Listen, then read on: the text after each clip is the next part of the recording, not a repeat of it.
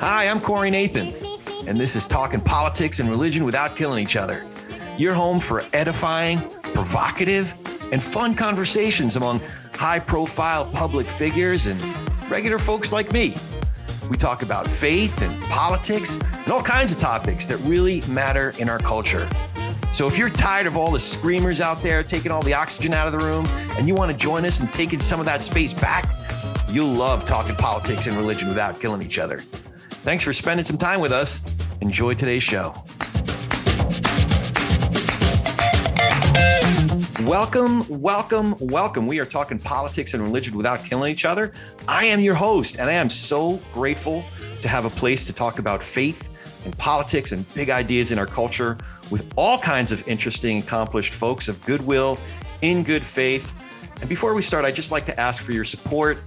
Any amount truly helps us to keep the lights on. It's easy to find us at politicsandreligion.us. It's politicsandreligion.us. Or you can go to our Patreon page at patreon.com slash politics and religion. And that'll really help us continue to have the conversations like the one we're having today with our special guest who is literally halfway around the world. Sadhviji Bhagavati Saraswati. Is that, did I get that right? It's perfect. Oh, good. I was nervous about that. So thank you. Perfect. Uh, so Sadhvi, Sadhviji Bhagavati Saraswati, PhD, is a renowned spiritual leader in India. She is the author of the number one best-selling memoir, Hollywood to the Himalayas, A Journey of Healing and Transformation, which we'll be discussing today, and is president of Divine Shakti Foundation, a charitable organization that runs free schools, vocational training programs, and empowerment programs for women and children. She is Secretary General of Global Interfaith WASH Alliance, launched by UNICEF, the first alliance of religious leaders for water, sanitation, and hygiene, and serves on the United Nations Advisory Council on Religion. Sadhviji was also the managing editor for the monumental project of the 11 volume Encyclopedia of Hinduism and is the director of the world famous International Yoga Festival. Originally from Los Angeles and a graduate of Stanford University, Sadhviji has lived at Parmarth Niketan, Rishikesh. Oh gosh, did I get that? perfect. oh, Absolutely good. perfect. Thank yes, you. great. Uh, which is in the lap of the Himalayas for 25 years, where she gives spiritual discourses, satsang, and meditation, and leads myriad humanitarian programs. Sadhviji, thank you for joining me. It is an honor to be with you. How are you? Corey, it's so wonderful to be together. I'm so happy to be able to join you and your community this morning. Thank you.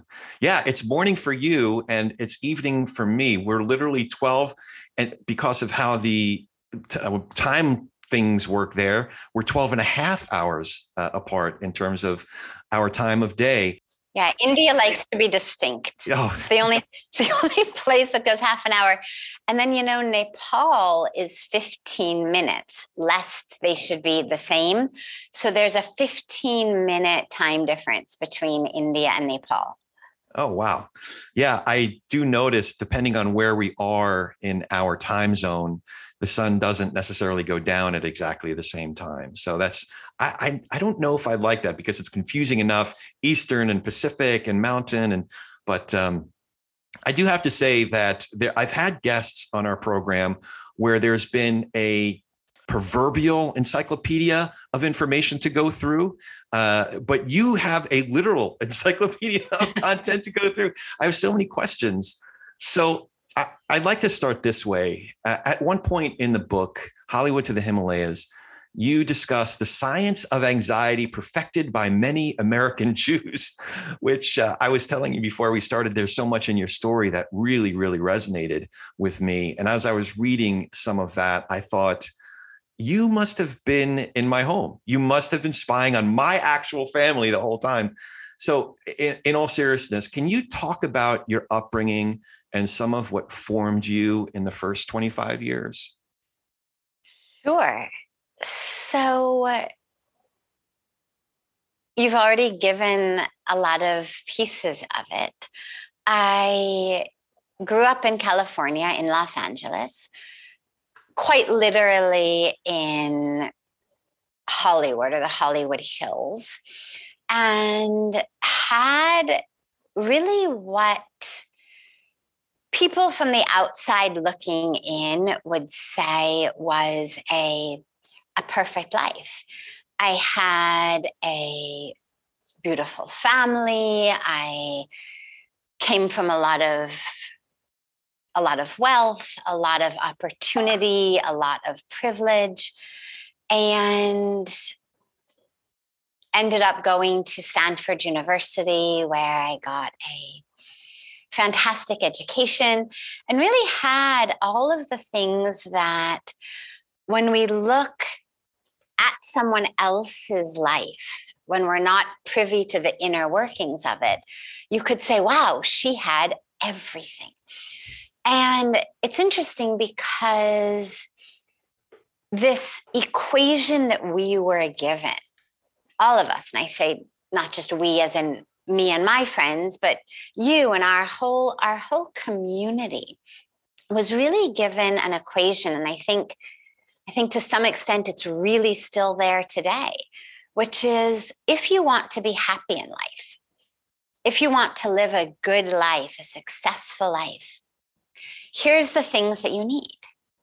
You need to have enough money. You need to get a good education. You need to have good opportunity.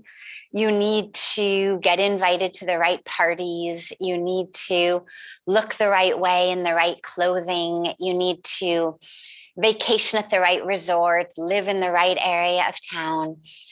And when we had all of those things, we were what I now call, in retrospect, happy by default, as in, well, we must be happy because we've got all of these things. Everything is is great. And yet, it's only in retrospect that I realize how not happy on deep core levels we were.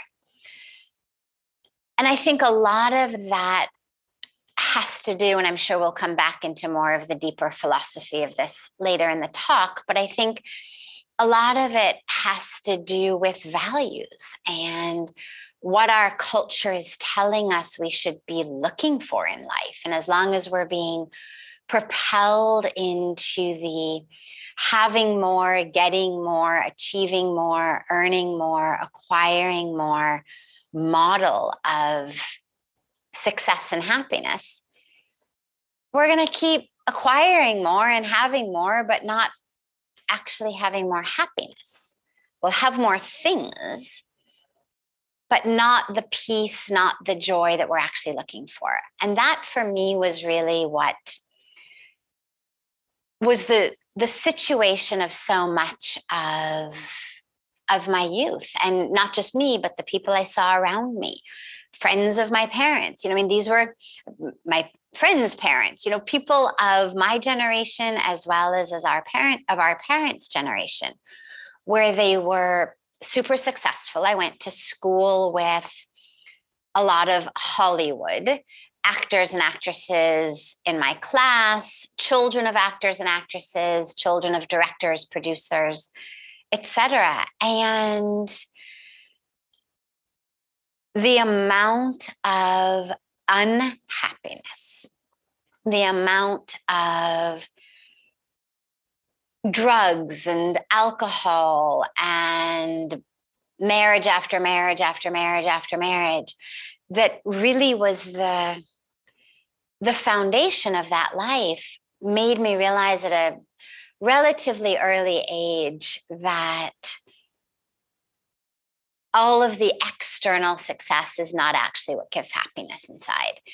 And for me, on a on a deeper personal level, in addition to just that, as Mahatma Gandhi said, what's the point of running so fast when you're running in the wrong direction?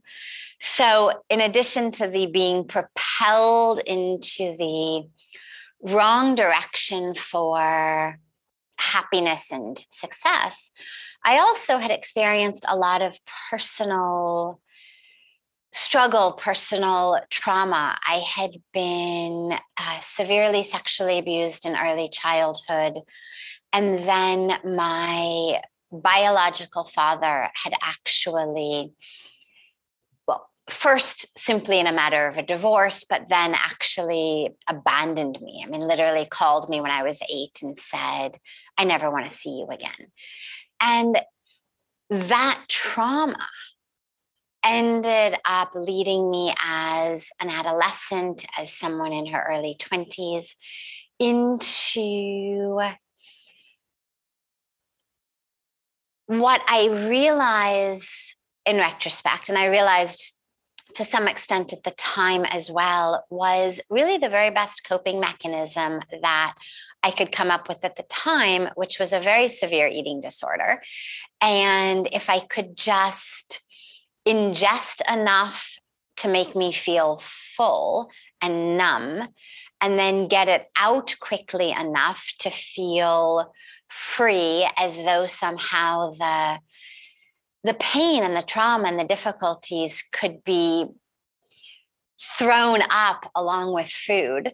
But as as young people struggling we turn to to so much. We turn to alcohol we turn to drugs we turn to sex we turn to food we turn these days to facebook or whatnot for some way to deal with that. And so that was really what my what my life in the first 25 years was.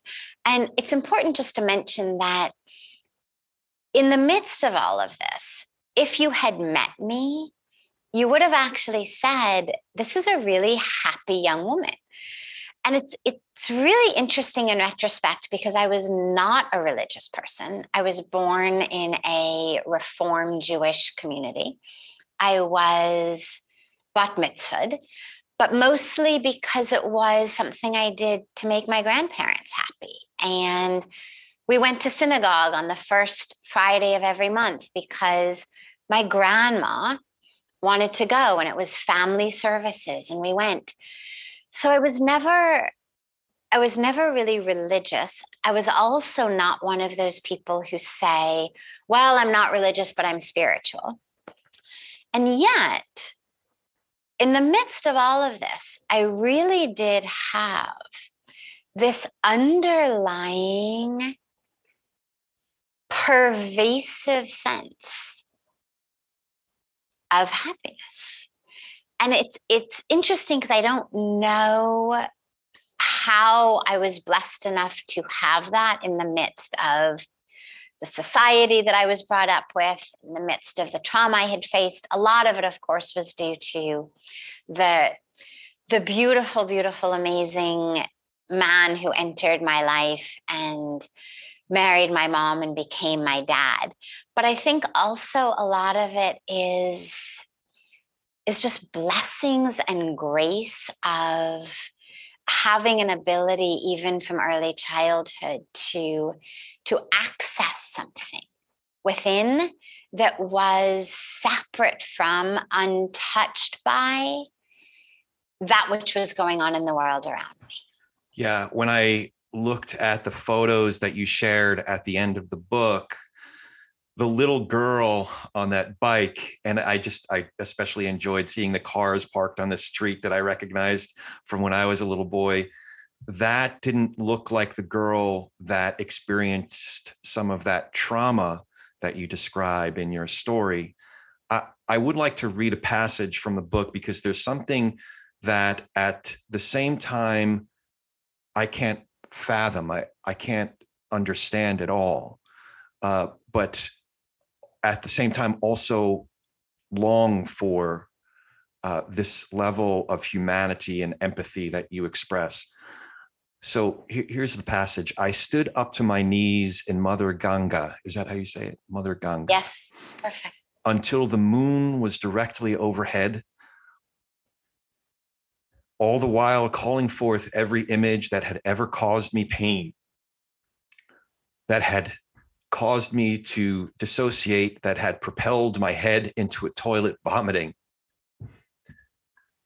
I recalled countless images that had formed the unbearable background of my life. Then, in the midst of these images, I saw him, my biological father, Manny. And from this place of imperturbable silence, I saw not a monster, but a troubled man who had made mistakes. I saw the violence and the sin he wrought upon me as simply mistakes of this disturbed being. I saw a man now far away who could no longer harm me, whose life was just as haunted by these choices as mine. And I saw a man who loved me despite his inability to express it. I saw a man I could forgive. Oh boy, I I don't understand, but I also like I said long for that superhuman ability to forgive. Could you hmm. could you share because it was just all, part of the reason I read that is because it's that moment when you first put your feet in in Mother Ganga as you call it. Um, and there was this transformative experience but i'd also if if you if you're you'd like to speak about that um, what you expressed there? Sure. So yeah forgiveness is obviously one of the greatest greatest things that we struggle with. And lack of forgiveness is one of the greatest impediments to actual peace in life. And I had certainly never thought I could forgive. I mean, it had never occurred to me. I was at a place where I thought that the highest level I could come to was simply to learn to manage the pain like that I could eventually get to a place where what he did did not permeate every single minute, every single moment of my life, every single thought in my head. That was for me the goal that I was no longer going to be a, a slave to what he did, that it wasn't going to dictate how I had relationships, it wasn't going to dictate how I thought about myself. It wasn't going to dictate my meals. But the idea that I actually could forgive him was never something that had occurred to me. It was never something that anyone ever would have suggested. I mean, what he did was unspeakable. And as far as the culture I grew up in, unforgivable. What happened when I came here was I was introduced to an entirely new way of thinking about myself, of thinking about life, of thinking about unforgivable actions, which was that my lack of forgiveness was the very thing that was keeping me stuck my lack of forgiveness was the very reason that I was not going to be able to find and experience and live in joy and peace and freedom. And that forgiveness was not something that I needed to do for him. I had always thought, well, I mean, the only way that you would forgive is if someone came and, you know, threw themselves at your feet and really, really, really repented in just the most tear filled, heart wrenching sort of way to really make you know that they really, really, really repented what they did, that they felt horrible about it, that they promised that they would never do it again, that they were prepared to make whatever amends. And only then might you even begin to begin to begin to begin to contemplate the idea of forgiveness. And in my case, it actually was the exact opposite. When I saw him for the first time mm, more than 10 years, my freshman year at Stanford, uh, long story won't go into it but we did we did meet i was in colorado for a friend's wedding which is where he lived and we had dinner and the very first thing that he said to me the very first thing he said was if you are looking for apologies if you're looking for repentance you're looking in the wrong place. Oh. And so and that was that was repeated in different ways over the many many many many years between then and when he eventually passed away a couple of years ago. And so this was not going to be a matter of he was going to apologize and yet what i was taught here in such beautiful beautiful ways was forgiveness is not about him it's about you. He did what he did because that was part of his karmic drama. He will experience the karmic fruits of that. That is the way that the law of karma works. We are not the karmic police. The universe does not need us to keep reminding it who's due what, who deserves what. You know, we're not we're not the secretaries of the divine universe of who's been bad, who's been good, that there is there's this law of karma. And it it works independent of us. I'm going to interrupt for just one second because that door is open. Sagar, you did a ban kar dijiye darwaja. Hmm. Just the the somebody opened the back door and I'm starting to hear sounds coming from oh, there. That is so cool. I, I don't know why it's so thrilling to hear you just go directly into fluent another language fluently. But that's that's kind of cool. Thanks. I may keep that in the recording, by the way. no problem. No problem. So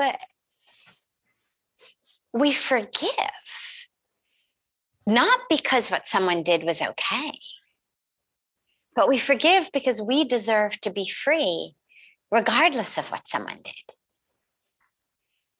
What someone else did, they did out of their ego, their arrogance, their confusion, their fear, their struggle, their pain. But we deserve to be free regardless of someone else's karmic package. And we cannot be free unless we forgive. And if we don't forgive, we are literally sacrificing our life, our freedom on the altar of someone else's ego, arrogance, ignorance, fear, confusion, greed, anger. And why would we do that? They've already hurt us why would we then take the rest of our lives and offer it up on a plate on the altar of their mistake or their unskillful action or their evil, and however we think about it? And that for me was this turning point in my awareness about forgiveness. And there's there's a beautiful passage in the book that I share prior to giving it to Ganga when the incredible being who has since become my guru at the, the time was just this saffron robed, clad, long haired, long bearded, amazing transmitter of divine energy who I met, who I didn't even know at the time was one of the most revered spiritual leaders in India and in the world. At the time, I just thought he was this incredible being of, of light and divinity in whose presence I found myself. And he he said to me, he said, Are you going to take this to the grave? Yeah. And he said, you know, you're you're waiting for someone to come in and draw the line for you, for someone to come in and say, okay, you can be done now. And he said, No one will. You can carry this to your grave, or you can let it go tonight. And that was what led me into the water that night. And so when you ask about that ability to forgive, it's not it's not an ability that I could tell you I somehow cultivated in some way. It was something that arose out of grace. That when I simply allowed myself to let go of this death grip that I had had on this identity as the one who was the victim. Well, when I let go of that death grip, then suddenly into that space, into that spaciousness, grace flowed. And as grace flowed, my heart opened. And as my heart opened, then everything else became became possible. Yeah, and I, I think that is maybe what struck so deeply into my own conscience or my own heart is that it wasn't just forgiveness or maybe that these were intertwined it wasn't just the forgiveness it was the humanity you you saw in this person. Well that's actually charlie charles mingus iii i should say this he's a rescue and mm. he was traumatized as a pup we got him when he was about one or two years old um, but we are trying to help him remember his own humanity or doggity or something. I don't know. Um, uh, no, I'm not trying to be flip about this. In, in, well, he he's getting better, but he um he uh we've had him for a few years, but he really is. You can see that he's traumatized. We only know mm-hmm. bits and pieces about his first couple of years. Um, there were times when he was just left outside to go hungry and wet and cold. Uh, there were other times where we think he was beaten. Uh, so he has these reactions where we just have to remember this life's experience?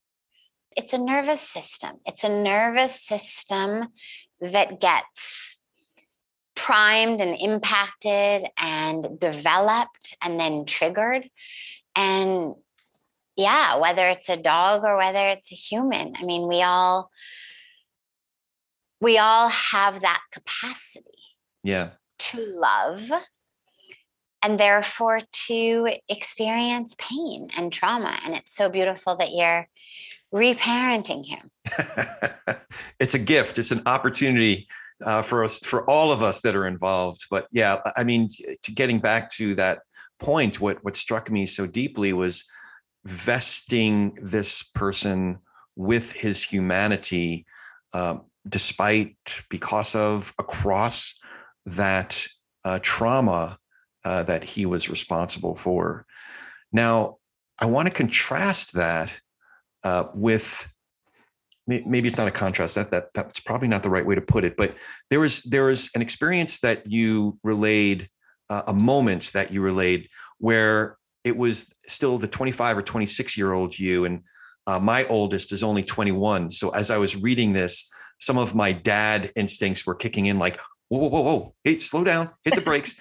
and it was a conversation. And, and um, I'm going to ask for your coaching on pronunciation. Pujya Swamiji? Yes, exactly. Okay.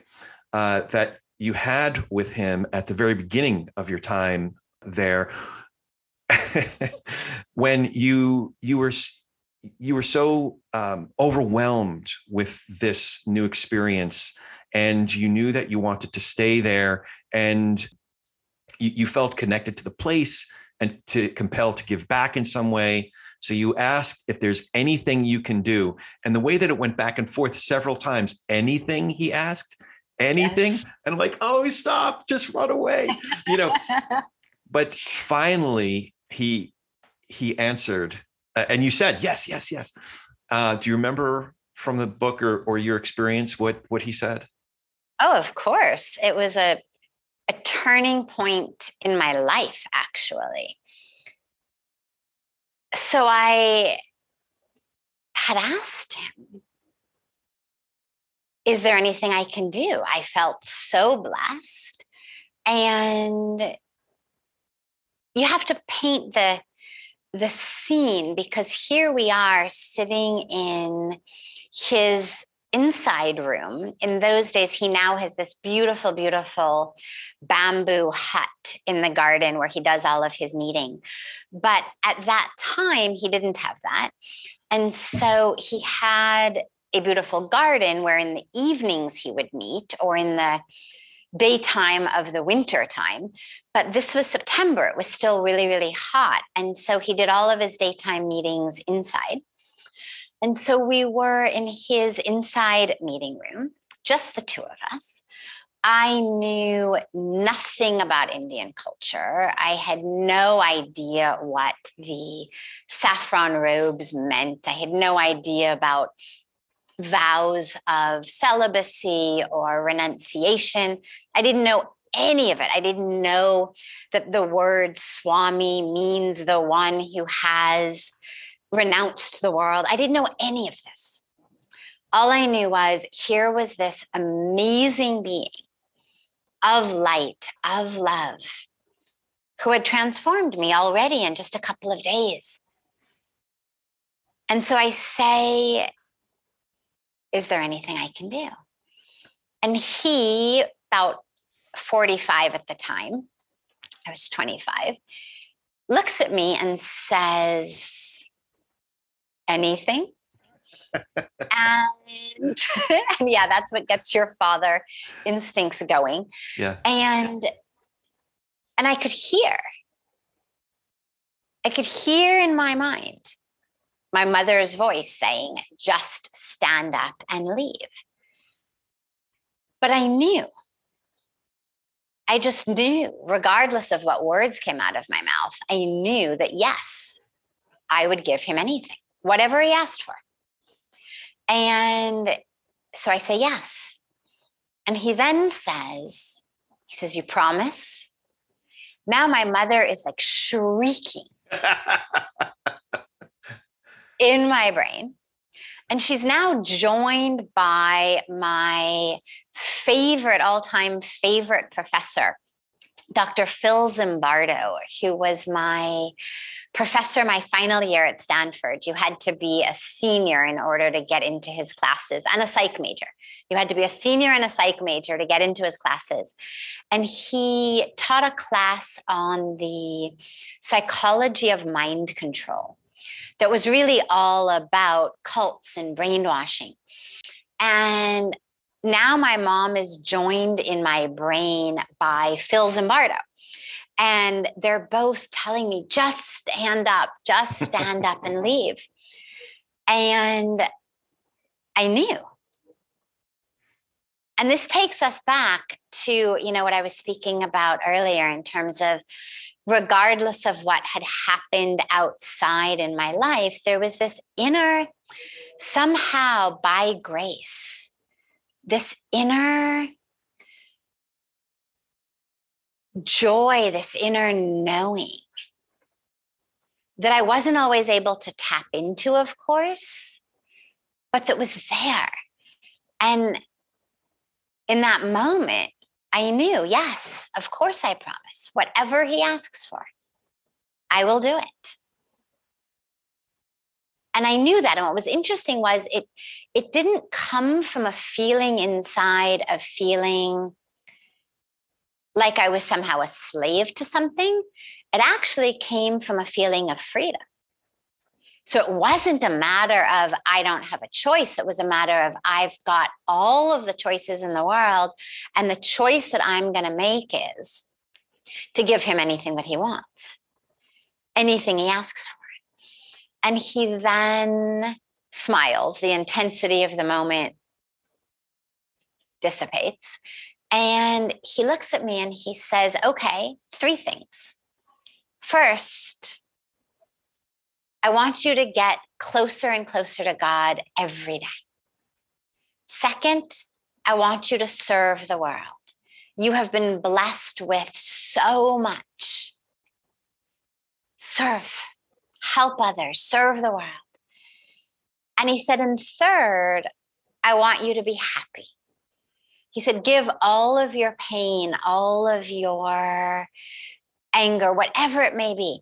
And he held out his, he wears a like a thin cotton kind of wrap over his uh, robes. And he held it out like this. And he said, just, just give it to me. And it was so extraordinary because in the first 25 years of my life, I really had thought I was, for all practical purposes, a body. And the body was a the medium through which I experienced joy and pleasure. It was the medium through which I experienced abuse and trauma. It was the instrument that I used to get what I wanted. It was the instrument that I assumed people wanted to use. And to find myself in a situation where everything had been offered and yet none of it was wanted. But that what was wanted was for my soul to reach its truth, its height, for my heart to open, and for me to really be able to live in the fullest, deepest way possible. And it, it touched me so deeply that, wow, this also exists. This also is possible and it was just yeah it was a transformative moment and in in in these days in these days with so much hurt and scandal around the world of religion it's a very sacred story for me as well because it's such a a perfect example of when religion gets it right what real religious leaders are and the capacity and the power that they have through being that leader to really transform people. There is one little this worldly ingredient to this story that I really loved how you ended it. If uh, Neil Simon, for example, were to write a perfect uh, Swamiji character, he would end it this way. He said, By the way, can you type? yes, yes. By the way, can you type? It's yes. perfect. Yes, you offered you offered anything. Yeah. By the way, I've got some I've got some letters that you know have come in, and I need someone to type up some responses. If you can, if you can do that. Yeah. Yes. Yeah. And and I was given I was given. By the way, it's just fun to remember. I, of course, said yes. I mean, I was a PhD student. Yeah. And he was very happy to hear that. And within an hour or two, a baby blue manual typewriter. Now, this wasn't yesterday it was 1996 nonetheless like we were already on computers. I was obviously already working on computers through university graduate school. And yet here we are on a manual typewriter with the keys that go you know up and yeah. down like this and where you've got to go in with liquid paper on the paper if you make a mistake and actually push the thing back um, many months later, I got upgraded to an electric typewriter, which was a yeah a really big thing um, with its own you know eraser ribbon.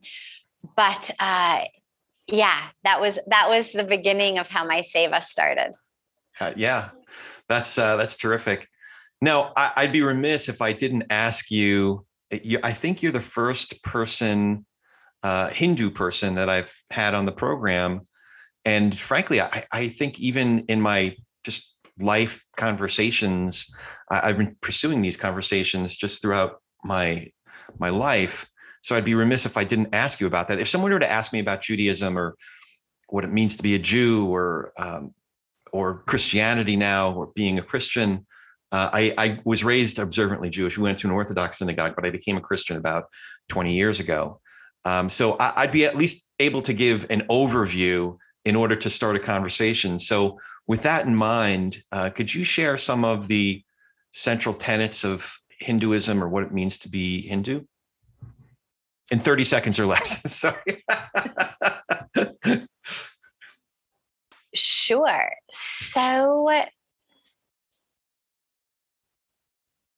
first of all, what's important and interesting to note is that the word Hindu doesn't come anywhere in the Hindu scriptures. And the actual name of the religion to Hindus is Sanatan Dharma. Now, obviously, people use the word Hinduism colloquially as well. It's become sort of the word, but it doesn't it doesn't appear anywhere in the scriptures or in any of the uh, ancient texts at all.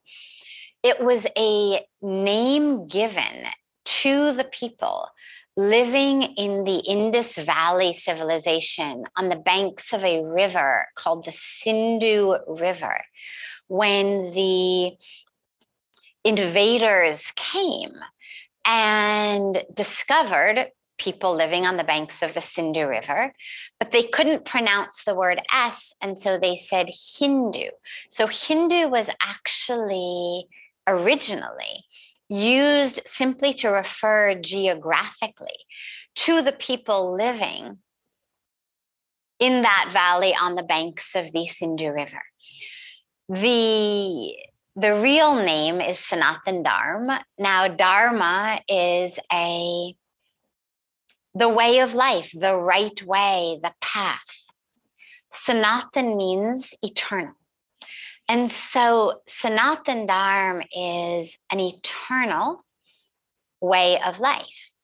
And if you if you study and you look at what those tenets are, nowhere in them actually is there any dogma at all. There's nothing in there that says, Thou shalt worship God in this way.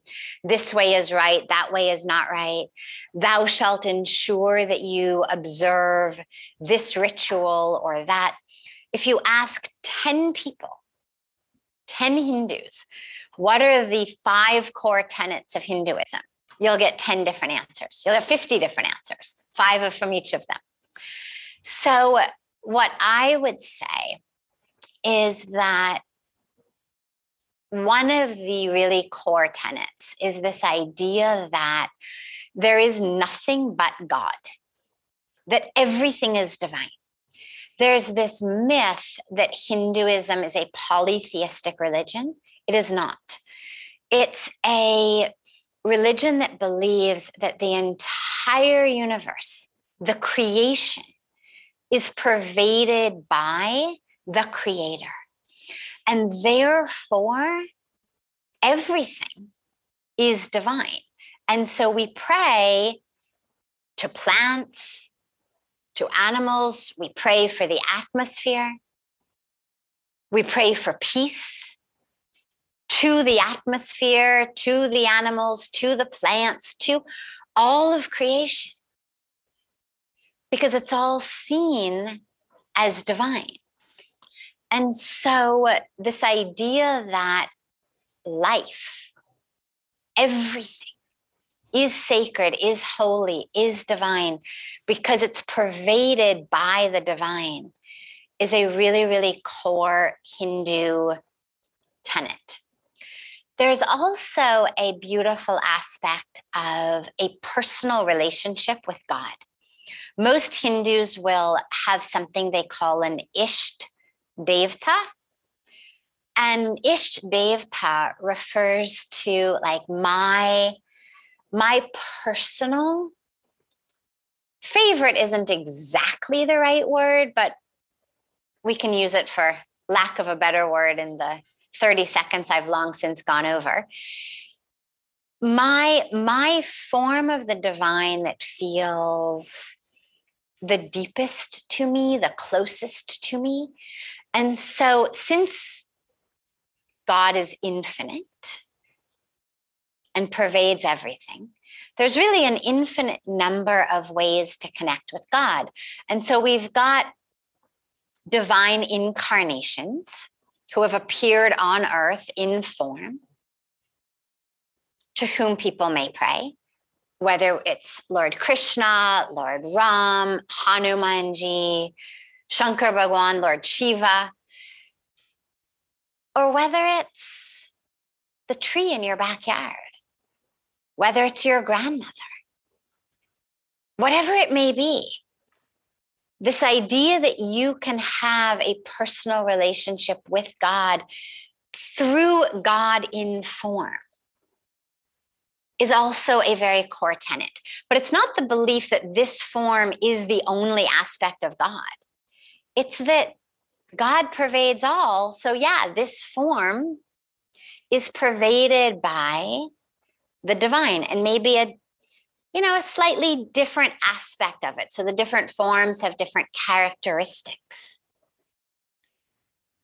and we we have this opportunity to connect with one or the other in a very deep and very personal way. And I think, I mean, there's a lot I could share, but I'll just choose one more. I think another really core component is the emphasis on the divine feminine. There's many, many, many goddesses obviously one goddess, many forms, but many different forms of the mother goddess who are worshiped fully. I mean, it's not that we've got male god up here and then, you know, divine feminine below him in some way. In fact, with all of the physical manifestations of God, there's always a masculine and a feminine. So there's Ram and there's Sita, or actually the way that it's spoken is Sita Ram. There's Krishna and Radha, but it's spoken of as Radha Krishna. Lakshmi, Narayan. Narayan is a name for Vishnu. Shiva and Shakti, or Shiva and Parvati. So, all of the divine manifestations, the male forms, have a female Shakti, the divine feminine, the divine energy that actually makes whatever they do possible. And then, of course, we've got all of the divine goddesses who are worshiped in their own right during two nine day festivals during the year. So 18 full days of the year are dedicated to just worship of the mother goddess, nine days in the autumn, nine days in the spring. So, yeah, it's a very, very beautiful, a very beautiful tradition. And lastly, to just mention, it's not a tradition that converts. And so it's not a matter of leave behind that which you were in order to now become Hindu. The teachings are always those that say, whatever your religion may be, if you adopt these teachings, you will be a better human being. Whether you are a better Jew or a better Christian or a better Muslim or a better atheist. But if you adopt the tenets because of course you know if you look at like the 10 commandments they're not called that. They're called the yam and the niyam or yamas and niyamas as we tend to say in english. The 10 commandments it's all about how you live with non-violence with truthfulness without stealing or hoarding. I mean it it's it's the foundation of yoga actually. And these are really seen as kind of the 10 commandments of a dharmic life. So it's not about conversion, it's much more about touching people's hearts, opening their hearts, connecting them to God by whatever name or form works for them, and empowering them then to be instruments of the divine here on earth.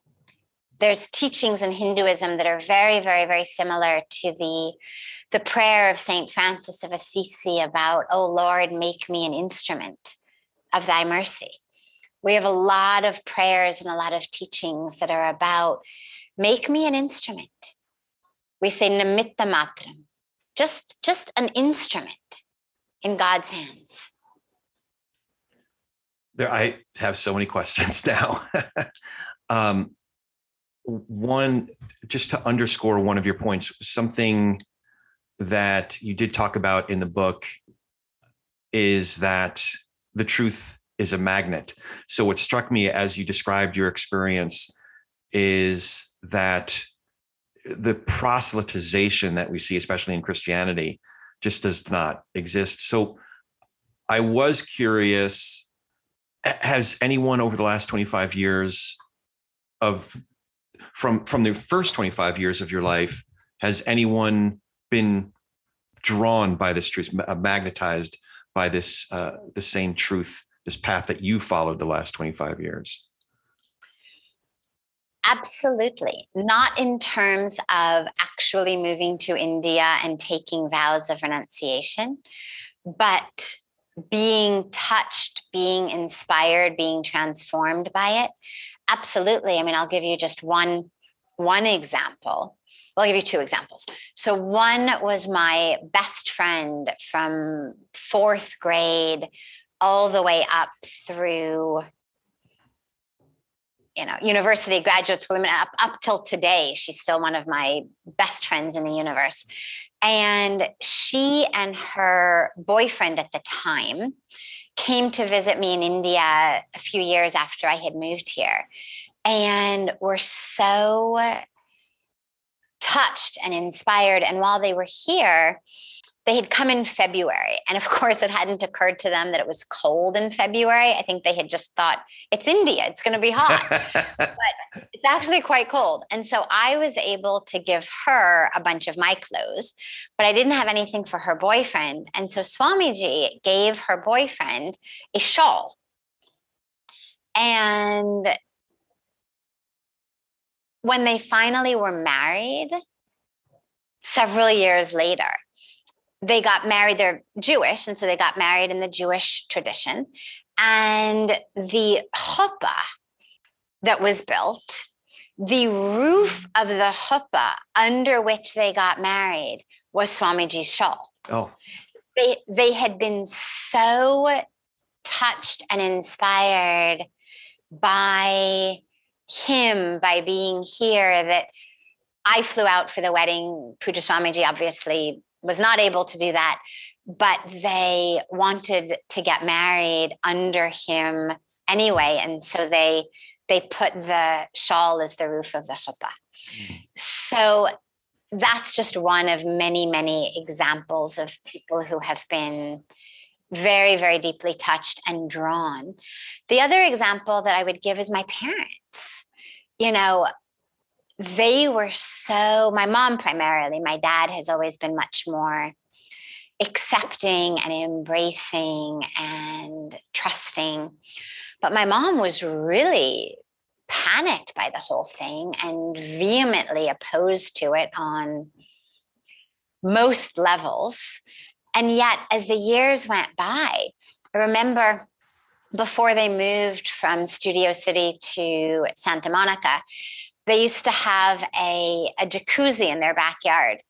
And I was telling them that, you know, we had been going to South Africa where there was this very, very large uh, ashram in um, in Durban, South Africa, where the Swami, who was the head of the ashram, had an Olympic-sized swimming pool that he had the beautiful Ganga Arti the ceremony that we perform each night here on the banks of Ganga.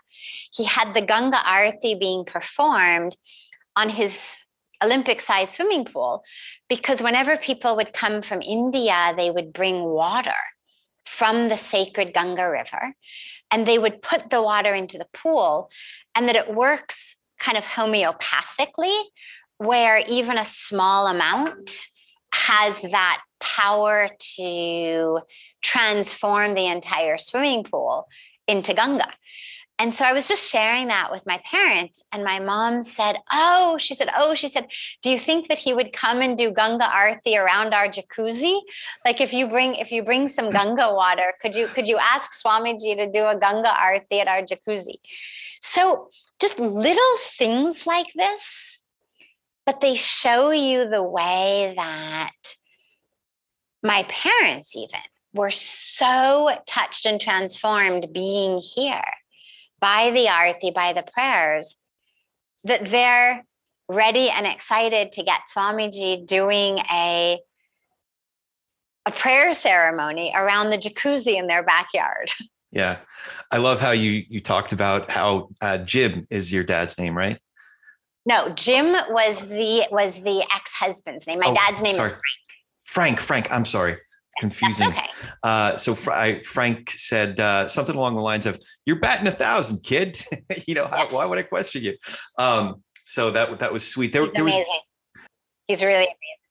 Um, there, I I just I love how you describe, and, and there was another moment when uh, he adopted you. You were already 19, and he adopted. There were so many touching moments. Uh, that was significant too because of the name that you were given once you were in India.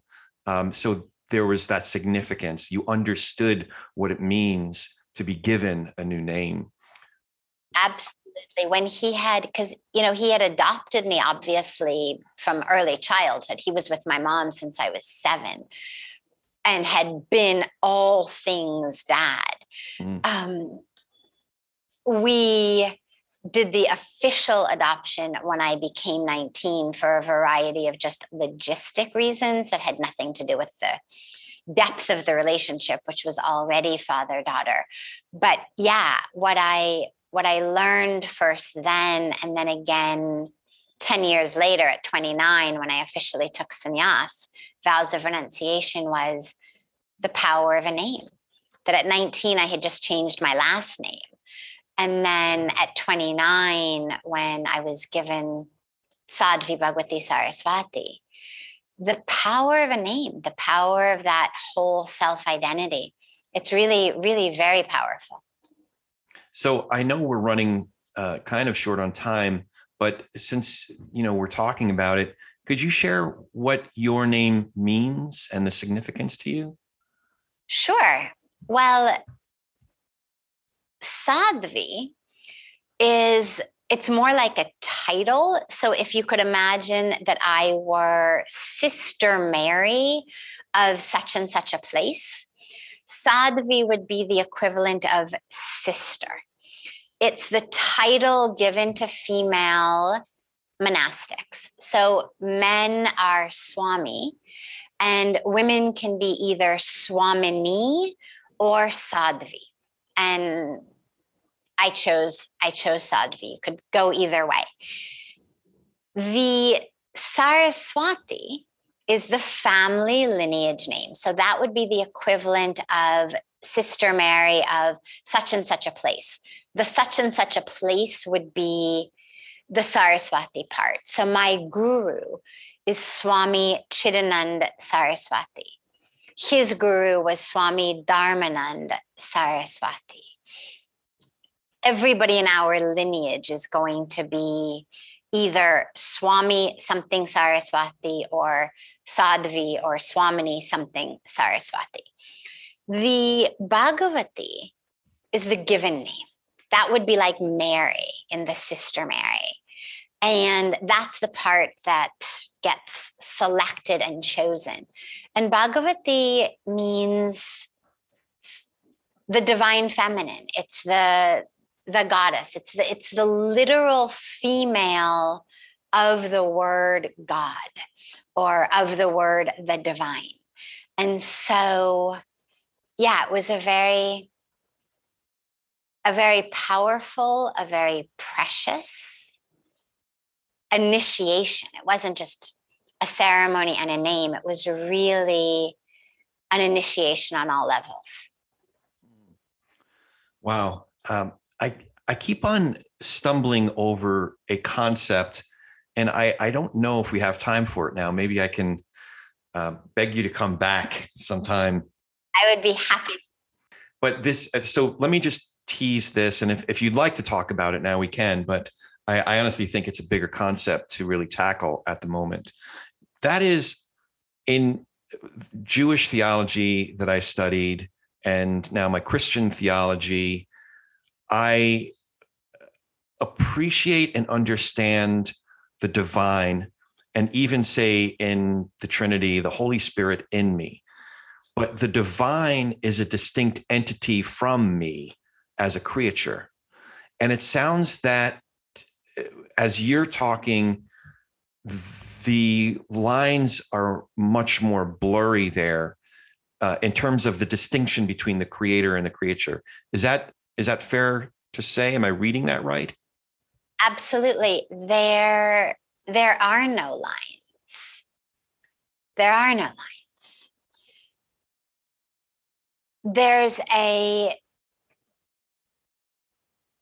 a beautiful, beautiful mantra that the English of it, well, the Sanskrit of it says Purnamada, Purnamidam, Purnat, Purnamudachate, Purnasya, Purnamadaya, Purnameva Vashishyate. What it means is that, the capital T that, is infinite, whole, full, complete, infinite. This, which has been removed from, created by, created out of that, is also therefore full, complete, whole, infinite. That which remains is still infinite, and this over here is infinite. And it's the spiritual equivalent, really, of the mathematical idea of infinity. I mean, if you say infinity minus 10, it's still infinity. It's infinity. Yeah. Right? Infinity divided by 7 billion, infinity. And so, as we are created by infinity, the nature of who we are is infinite. Not the body, of course, but the soul, the spirit, that capital T truth of who we are is the qualities of the divine whole, full, infinite, love, truth. Those are the core qualities of us. But I think I think that you're right that this would be a really a beautiful concept to go into in a really deeper and longer way in its own its own section or segment sure. or well yeah. in the time we have left I, I, just have a couple more questions i would like to give you an opportunity to talk about uh, I, the groundwork and the grand work you're doing so much good in the world. So I'd love to hear a little bit about and share with our our, our friends here uh, what what y'all are doing. Well, thanks. Yeah, you know, for us, service is really a spiritual practice.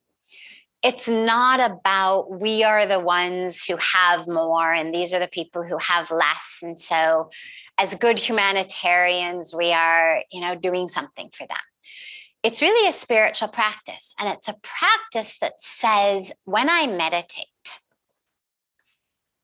I have an experience of oneness with the world. I have an experience of the border and boundary between me and the world melting. And then when I stand up from my meditation, my actions now are informed by rooted in, anchored in that same truth. And so we serve, not because they over there are poor, but because they are us. And so we do a whole variety of charitable humanitarian service.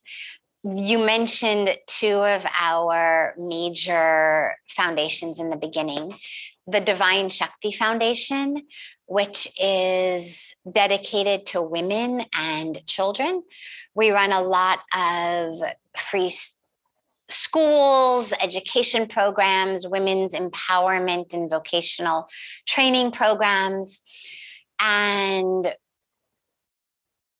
we're doing a lot around empowering them, uplifting them, giving them opportunities and training, ranging from sewing and tailoring and handicrafts and beautician to computers and English and so much in between.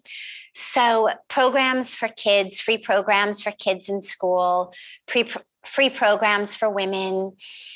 And we also do a lot of work through our Global Interfaith WASH Alliance, which is dedicated to water, sanitation, and hygiene.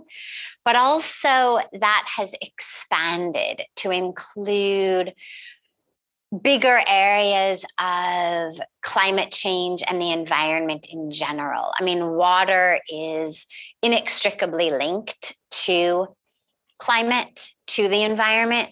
And so our work for water has taken us into a lot of other areas as well around climate and the environment. And as you mentioned, the ground level and the ground level. So the ground level is really the we're building schools, we are building centers for women, we are planting trees, we are cleaning water bodies, we are giving free water filtration systems, we are building toilets. We are teaching people to build toilets. We've got a World Toilet College that trains people to build toilets and to be what we call Swachhata Krantikaris, the ambassadors of cleanliness. Um, when we started, more than half of India's population was defecating in the open, over 600 million people. And due to that, about 1,600 kids a day under the age of five were dying simply due to the lack of clean water, sanitation, and hygiene due to this open defecation. So we we did all of this on the ground work, community mobilization. We've got these big trucks that are wash on wheels that we're going obviously pre-COVID going into all of the different communities and doing big stage shows and entertainment programs, teaching people about why toilets are important, why you should use them. But then, of course, we've used them for ending child marriage as well and then for menstrual hygiene. And then, of course, COVID happened and we weren't able to uh, do that kind in the big communities. Although now that things are much better, we're really looking forward to starting that up again as well. So, all of the on the ground work are the centers that were building that we're starting, the provisions that we're making, the work in the communities. But then we also work on what we call the grand level, which is really about changing how people think and therefore how they live. And so it's one thing to, for example, build toilets or train people to build them. It's another thing to convince people that actually open defecation is something we need to end. It's one thing to teach menstrual hygiene education in a school and in a women's program, and to bring in training for them to learn how to sew their own eco friendly menstrual pads.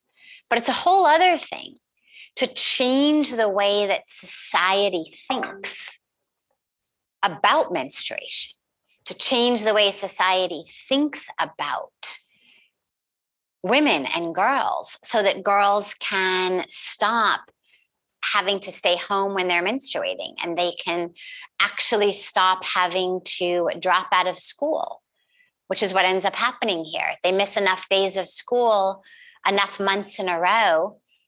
And unless they are really, really, really academically inclined, they end up dropping out of school. We've got about a 23, 24% dropout of school rate of girls when they start menstruating simply because they don't know how to properly take care of themselves simply because the supplies are not available, simply because their schools don't have toilets or the toilets don't have doors, so there's no privacy.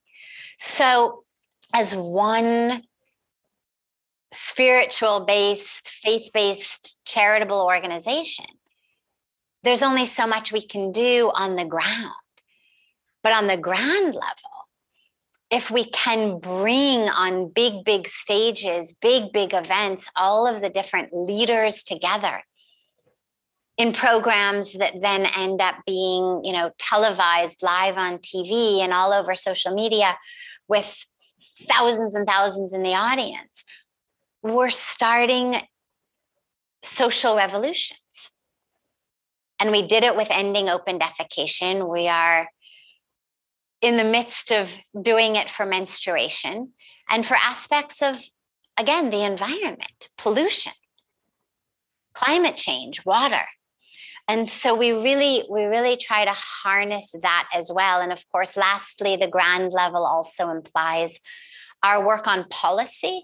We work with the government from local level to state to central really helping to bring in new policies that are in alignment with a healthy and sustainable country and world. It is remarkable that, you know, just as I go through the pictures and read that we're talking about toilets and menstruation, but the grand level is You've met with numerous heads of state, the head, and work with the uh, UN and the Dalai Lama. And it's really amazing and everything in between. So I feel like I've only just scratched the surface and look forward to learning a lot more about you and the work that you're doing. Um, I, I, almost feel weird asking if you have any questions for me, but I, I do want to give you that opportunity. You're you're so sweet. I don't have any questions at the moment, but I certainly look forward to meeting you when I'm in LA. Oh, man. Well, our mutual friend, Dawn Bailey, has been yes. one of the best uh, parts of, we've known of each other for 20 years or more but we only became really really good friends at the beginning uh, right around the beginning of the pandemic, actually just before we were working on an initiative. The pandemic happened, and then uh, we became pretty close. We were working on a, a, a nonprofit together. So yeah, she's wonderful. We'll have to. Uh, it'll be nice to be in person. Uh, but before you go, if you could share more information about how we can find you and all the great work that you're doing, uh, please let us know. Sure. Well, I'm assuming also that you're going to give this in writing to people. I'll include URLs in the in the show notes and all that Perfect. good stuff. So I don't have to do too much spelling out loud, but the easiest place to go is probably just my website, which is sadhviji, S A D H V I J I dot org. And that'll give you links to our amazing ashram here in Rishikesh, Parmarth Niketan. It'll give you links to Divine Shakti Foundation, to Global Interfaith Wash Alliance, to our International Yoga Festival that we host every year here at the ashram. And you could also, if they want to go directly to learning about my memoir about Hollywood to the Himalayas, or Hollywood to the Himalayas, as we say here, they can go to hollywoodtothehimalayas.com. It's its own website, it's all one word, hollywoodtothehimalayas.com, and can download some chapters and or they could just go straight to Amazon and search for Hollywood to the Himalayas and get it. And the last piece that I'd love to mention is just that everybody who's listening, if coming to India, if being in an ashram in the lap of the Himalayas on the banks of Ganga is something that touches you and excites you. You should know that you are always welcome to come here. And we have almost a thousand rooms, so plenty of space. Bring your family. And I look so forward to continuing this, this beautiful conversation and to staying connected. Sadhviji, it is such a thrill for me to get to have this conversation with you. I've been diving into your work here for the last several weeks, and I feel it's just the beginning of something I didn't share before. But one of the reasons that Dawn thought it would be good for us to talk is because I finally started a meditation practice about uh, two months ago. I've tried in the past, and I've always had that um, squirrel brain that I, it, it was sort of an obstacle for me. But for whatever reason, about two months ago, three people that I love very, very dearly, in addition to Dawn, who uh, gently pointed me in this direction over the last couple of years.